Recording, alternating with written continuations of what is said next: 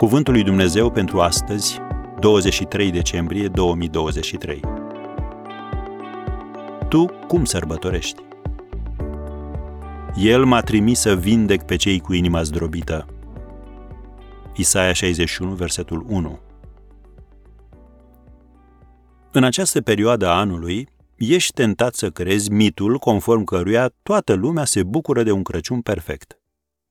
Dar adevărul este că sunt mii de oameni ale căror vieți au fost schimbate pentru totdeauna de deces, divorț, boală, probleme financiare și așa mai departe. Temi Hanson Maltby, autoare creștină de cărți pentru femei, scria Era ziua de 20 decembrie. Nu era nici urmă de Crăciun la noi acasă. În anii anteriori, bradul era împodobit încă din următoarea zi după sărbătoarea mulțumirii. Asculta muzică de Crăciun, Aromele dulci umpleau aerul. Casa noastră avea în centrul ei Crăciunul. Nu și în acest an. Căznicia mea de 20 de ani tocmai se încheiase, eram strânsă cu banii și duhul îmi era tensionat și mai mult. În unele zile abia mai reușeam să cobor din pat. Toți cei patru copii ai mei erau acasă în vacanța de Crăciun. Și totuși nu aveam niciun brad. E foarte deprimant, L-am auzit bombănind pe unul dintre ei. Și inima mi s-a frânt încă o dată. Cumpăr mâine un brad, le-am promis. Deși nici eu nu credeam ce spun.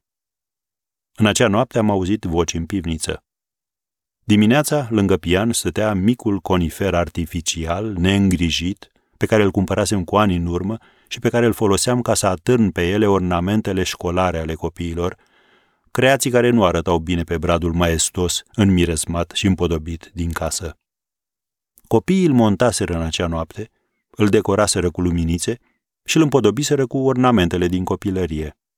Arăta tot neîngrijit, dar era frumos și eu eram fericită și mă simțeam copleșită de mulțumire pentru că s-au strâns la oaltă să împlinească lucrul acela pentru mine. Am încheiat citatul. Dacă ai un astfel de Crăciun dificil, nu te învinovăți. Nu uita că poți suporta orice zi. Domnul Isus înțelege. El a venit ca să-i vindece pe cei cu inima zdrobită. Așa că întoarce-te la El de acest Crăciun și roagă-L să-ți redea pacea și bucuria.